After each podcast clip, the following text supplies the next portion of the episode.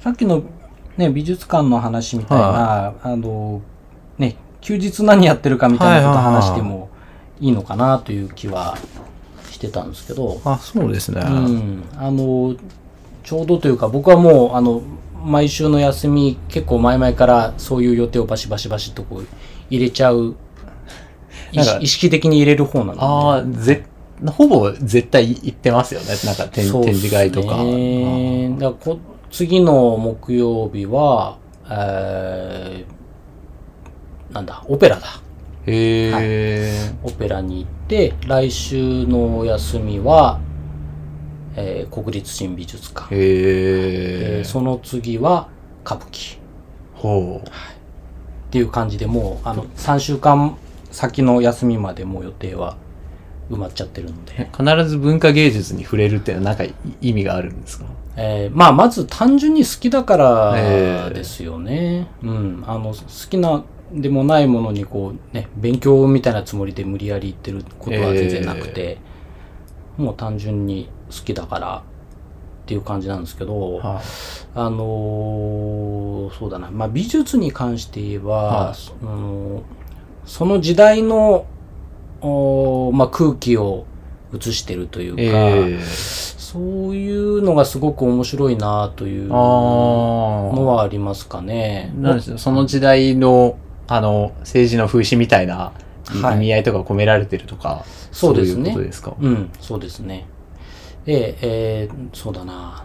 どういう話を、えー例えばルネサンスはいってあるじゃないですか。はルネサンスって、えー文芸復興とかって、えー教科書には書いてありましたけど、ええあのー何をどう復興してるのかってよく知らないかったんですよね、僕は。あの、学生の頃は、はルネサンスは文芸復興だとかっていうふうにこう暗記だけしてい。、はどういう意味かっていうのをよく分かってなかったんでい。すけど、えあのー何から復興するかっていうと、えはキリスト教に縛られていた芸術から、い。はい。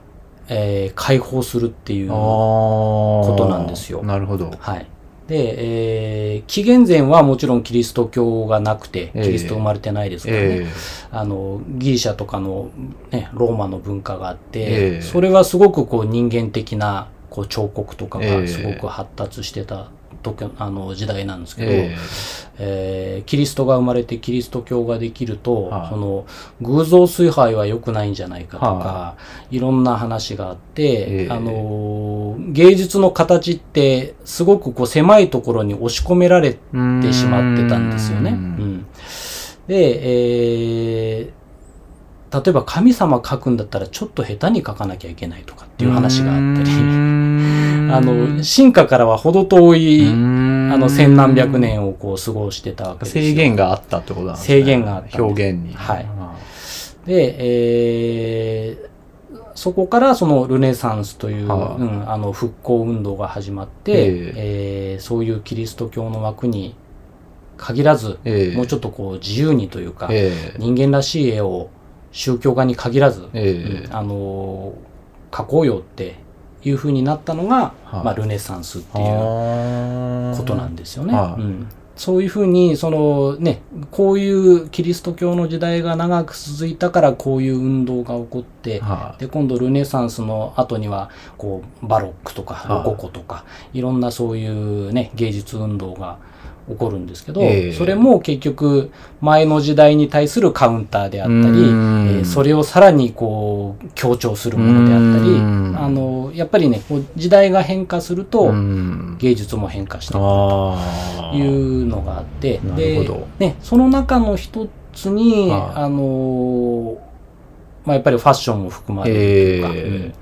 あのーね、ロココ時代っていうと、あのーなんて言うんだろう、すごくファンシーな、ええ。はい、あのーひらひらがついたような、はいはいこうドレスみたいな服装を着てたり、ね、してたものが、だんだんとこう、実用性を重視した、ええ。ねあの、簡略化されたものに変化していったりとはか、うん、それもすごく、あの、ファッションの流れと芸術の流れと結構ね、被ってる部分がなるほど、なるほど。あるんですよね。じゃあなんか描かれている人の服装とかも見ます。視点としてはある、ありますね。はいはだからね、ルイ14世はこういう格好してて、ええうんでね、その100年後に描かれた絵では、やっぱり、あの、同じ貴族でも全然違う描き方をされてたりええということもあるので、はいうん、そういう面白さもあ。なるほど。ありますよね思ってたより難しかったですね。難しい？いや、なんか思ってたよりハードル高い楽しみ方だなって。あー僕あの、美術館自体は、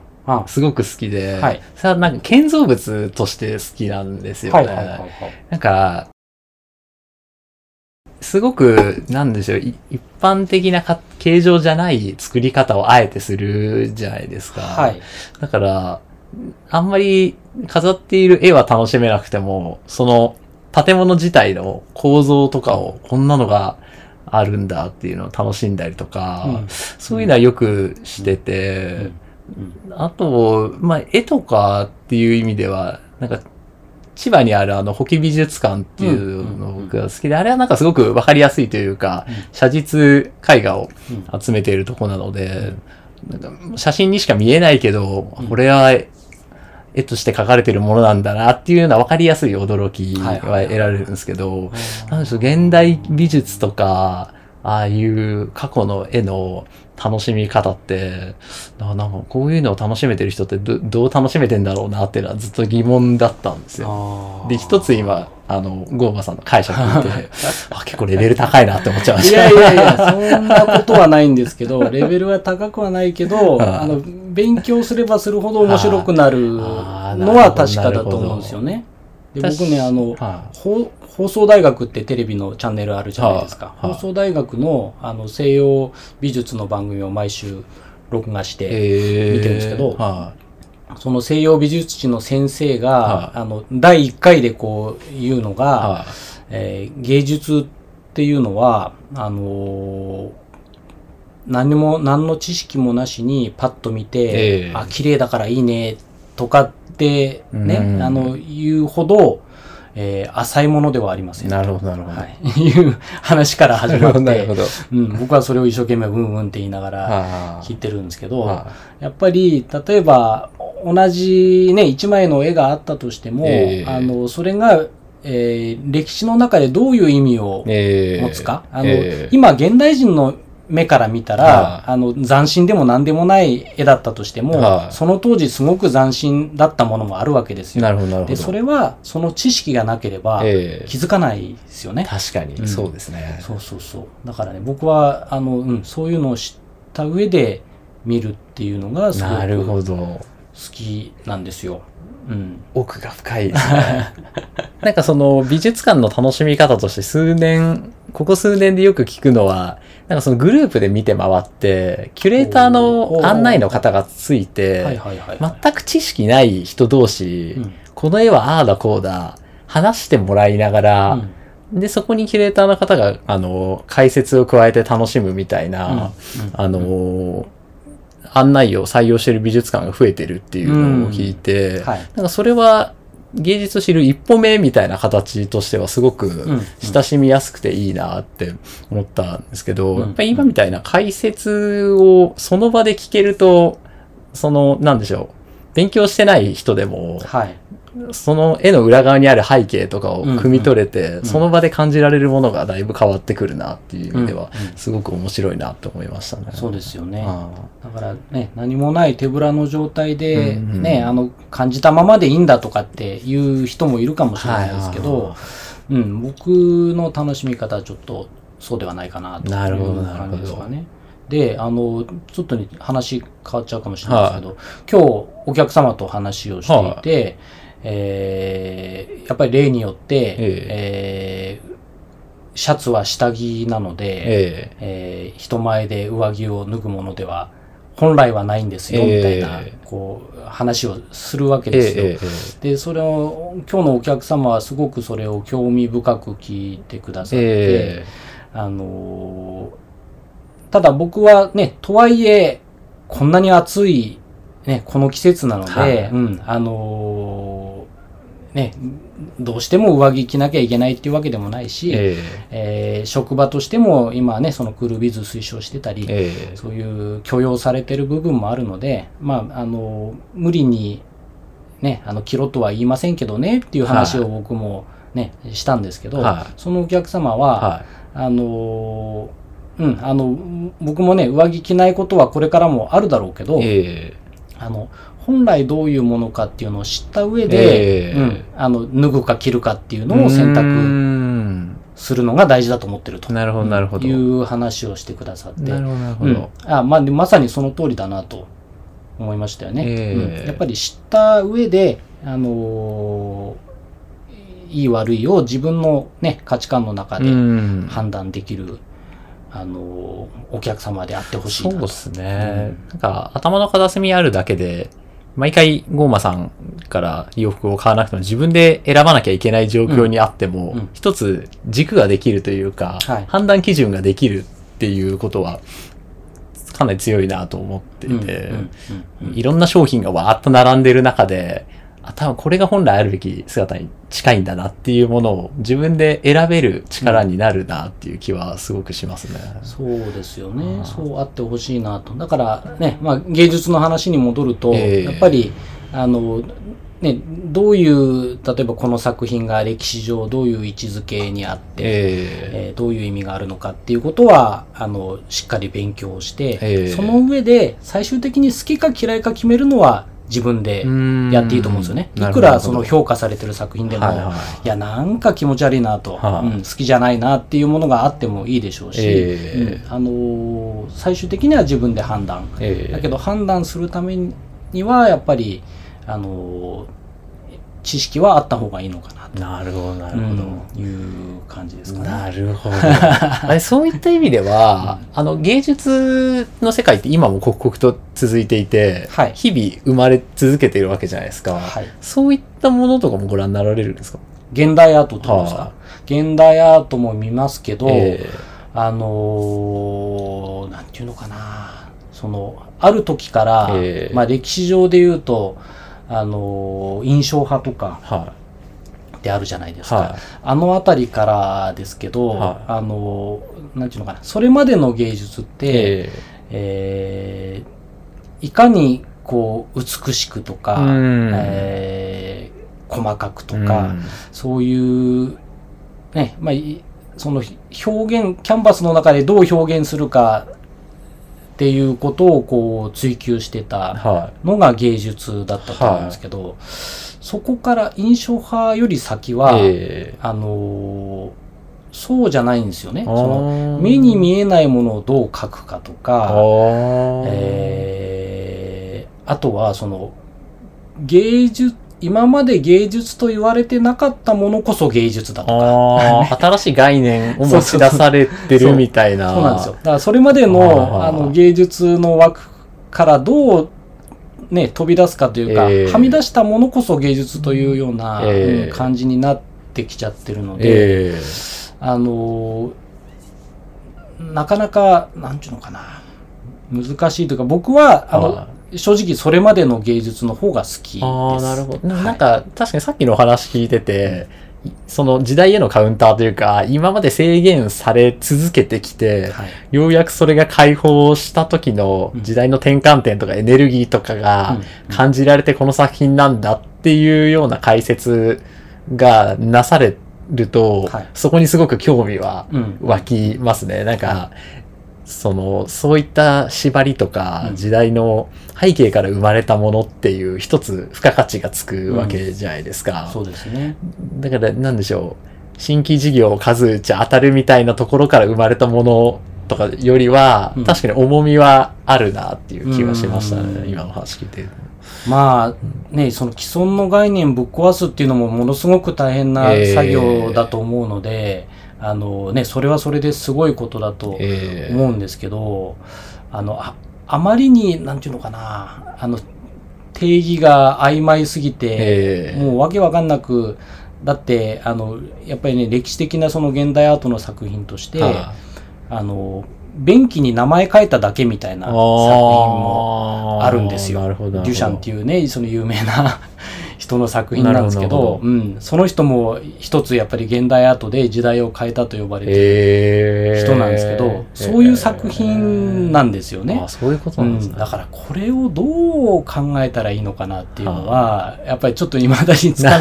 つかみかねてる部分があるのかなと思いますね、自分の中で。あの、印印象派って、ちなみにどういう、ダダリとかって印象派ですか？あ、いえいえ、あの、モネとか、ああ、はい。あの、ぼんやりした絵ですね。あなるほど霧のようなというか。はいはいはいはい。淡いタッチのというか。あれは結局その空気を絵にしたような、ははい、ような感じなので、あの、物の姿をこう、的確にとい。いうか、えあの、写実的に描くわけでもなく、うん、あの、ぼんやりとこう、描く、うん、ものなので、ーは空気を描いたり、雰囲気を描いたりっていうものなので、まあ、そのあたりから、あの、印象派自体は決して派手なものではないのあ、で、ええ。ーそこでこう、れね、歴史が変わったって感じる人は少ないかもしれないですけど、はい。あのその後に続くこうね、えースタート地点というか、えーはい、現代アートが始まるスタート地点っていう感じですかね。ーそうなんですね。はい、でその後だって、えーキュビズムとかってそのピカソみたいなのはいはいはいが出てくるわけですよ。はいあのね、人間の体を円錐とかね、はいはとかで描いてしまうようなえー感じが、その発展系として。生まれてくるわけで。そこで、あの、ごまさん的には一つ、線じゃないですけど、あるんですね。そうなんですよ。あの、一時期我が家に赤べこブームが来て、はい。赤べこがめちゃめちゃ可愛いって言って、はいい、ろんなグッズを買ってた時期があるんですけど、うんその時に、ちょうどあの、あれ、どこだっけ？奥、奥磐台のはい諸橋現代美術館うんで、うんうんその、赤べこと、そのダリをコラボした、ダリのモデルの。赤べこみたいなのが。限定販売されるということでは、あそのダリの美術館を見に行ったんですよ。うん。なんか、まあ、あの、あの女、建物はすごい気に入ったんですけど、はい。作品自体はよくわからなくて。あれはどういった立ち位置なんですか？あれは、だからそのキュビズムとかの後の、そのシュールレアリズムっていう、はいはいはい、やつですよね。やっぱ、やっぱり後なんですね。そう、そう後です後ですはあなるほど。どんどんどんどん、あの、わけがわかんなくなってくるえって いう感じなるほど。そうそうそう。なんか、そうい、なんか今の話聞いただけでもちょっと見方変わりましたね。あの、ん芸術っていう意味では。うんそれで、なんか、うん大きくかカテゴリーで分かれてて。はい。そうなんですよだから、あの、ね、さっき僕の休みの予定として、はえーまあ、オペラ行って歌舞伎行ってみたいな話もしましたけど、え例えば、歌舞伎って、はえー説明が、まあ、その時代が、もともと歌舞伎が生まれた時代と今の時代で、ええその表現方法が違うっていうのもあるんでい。しょうけど、えあまりこう、説明をしないというか、そのはい歌舞伎独特の表現ってあるわけですい。よ。はで、歌舞伎ってね、歌舞伎の話し方って、現代劇とは全然違うじゃないですか。ねはいはい。で、えーその中で、えー怒ったり泣いたり笑ったりっていうことをこう表現するときい。に、え例えば袖でこう顔のところを覆ったら、ええそれはもう泣いてるっていうことなんですよ。はいはいうんそういうあの記号みたいなのがいっー、ぱいああるんですよね。うんうんうん。で、あとあの、歌舞伎って花道って、あのセンターに。はい、えーはい。センターというか、ちょっと左寄りなんですけど、はい。花道って舞台に続く道はが、ね、あの、演者がバーッと走って出てきたりとかってあると思うんですけど、そこの、あの、一角に、こう、せり出してくる穴が開いてるんですよ。で、そこからこう登場する登場人物もあるんですけど、え花道のその、そそこからせり上がってくる登場人物は、ー、え。えー実在の人物ではないんです。ー、あ、それは決まってるんですか？決まってるルールとして。はい。それは幽霊とか、ええー、ーそういう、えーあとは妖怪とか、はあ。うんそういう存在なんですよね。はで、それを分かって見るか見ないかで勘違いしたまま見ちゃう人もいるわけですよ。はいはいそうですね。ん。あの、幽霊なんですけど、はあ。別にあの、三角の頭巾つけて出てくる幽霊ばっかりじゃないんで、ええ。パッと見、見た目ではわからない幽霊もあるんですよね。ええ。だけど、あそこから出てきたらもう幽霊だって、あの、知ってる人はみんなそれを分かって見てるわけですよ。はあ。うん。だけど、初めて見る人は知らないので、すでに舞台にいる登場人物と同じ格好をしている可能性もあるわけですもんね。そうですそうです。あで、えー舞台にいるその演者と、はあえーそこからね、花道から上がってきた演者と、はあの、舞台の登場人物から見たら、はあの、その幽霊は、肉眼ではこう見えてない可能性もあるわけですよ。その劇の中では。なるほどうん。あの我々は両方見えるけど、ええ。うん見えない設定になってる可能性もあるんで、えそういうのもやっぱりね、リアルな人間だったら絶対見えてるはずですけど、え見えてないのかもしれないっていうふうに思うこともね、ええ。できるし、やっぱりそれを知らないと、は勘違いして、あの、全部終わった後に、はあ。え、あれ幽霊だったの？みたいな、あ。全然気づかなかったみたいな話もあるわけですよ。僕2年前にあのチケットもらって歌舞伎座に妻と歌舞伎一度だけ見に行ったことあるんですけど、うんうん歌舞伎座にもじゃあその仕掛けはああるんですもちろん。ですよね。は ってことは何も気づかずに見てましたね。そうそうそうそう。なるほどそういう、だから、あの、歌舞伎もそのね、ね様式美みたいな世界なので、ね、演技はリアルじゃないですよね、決して。そうですね。はい。あの、歌舞伎の様式にのっとってどう演技するかっていう話なので、えその様式を知ってるかし知らないかで、はいあのー解釈も変わるし、まあええそのね、面白く感じるかどうかが変わってくるんーですよ。うんなんかね、そういうものが好きなんですかね。僕はその知れば知るほど面白くなるみたいな。ななファッションもそうだなと思ってます。は